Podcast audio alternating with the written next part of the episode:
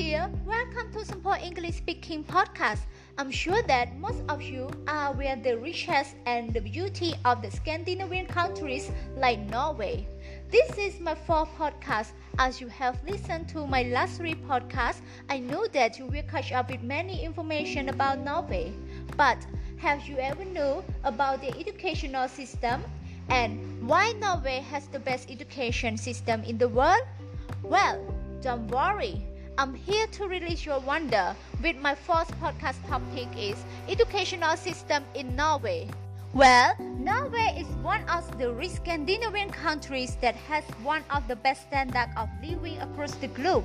Everything here is very expensive, but the education here is completely free. Yes, you heard that right.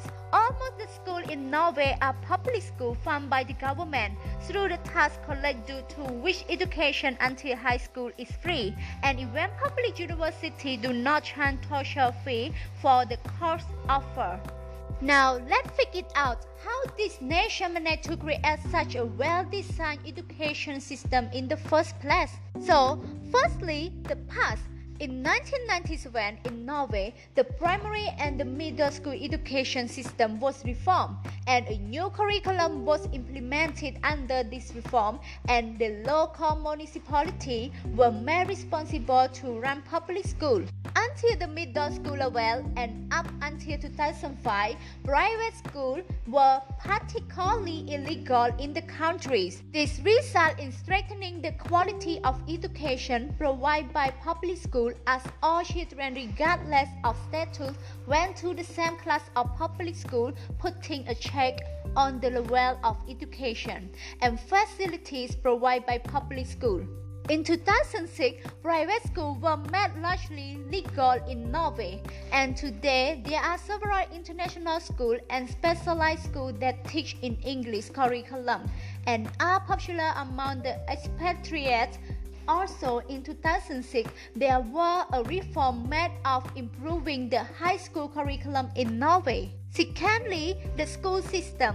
The schooling system in Norway consists of three-part primary school, middle school, and high school. The primary school consists of grades between 1st to 7th, and this year are considered to be relaxing for students with only a few standardized tests. The middle school consists of grade 8 to 10. Students are given a choice of studying various electives and foreign language as part of their will during middle school, with a few extra standardized tests and continued monitoring of grades. Middle school years are little less relaxing for students. The high school students from grade 11 to 13, although the student has choice to quit schooling after graduate from middle school, the majority of students can continue on their schooling into high school, since there are hardly to find a job for the middle school graduate.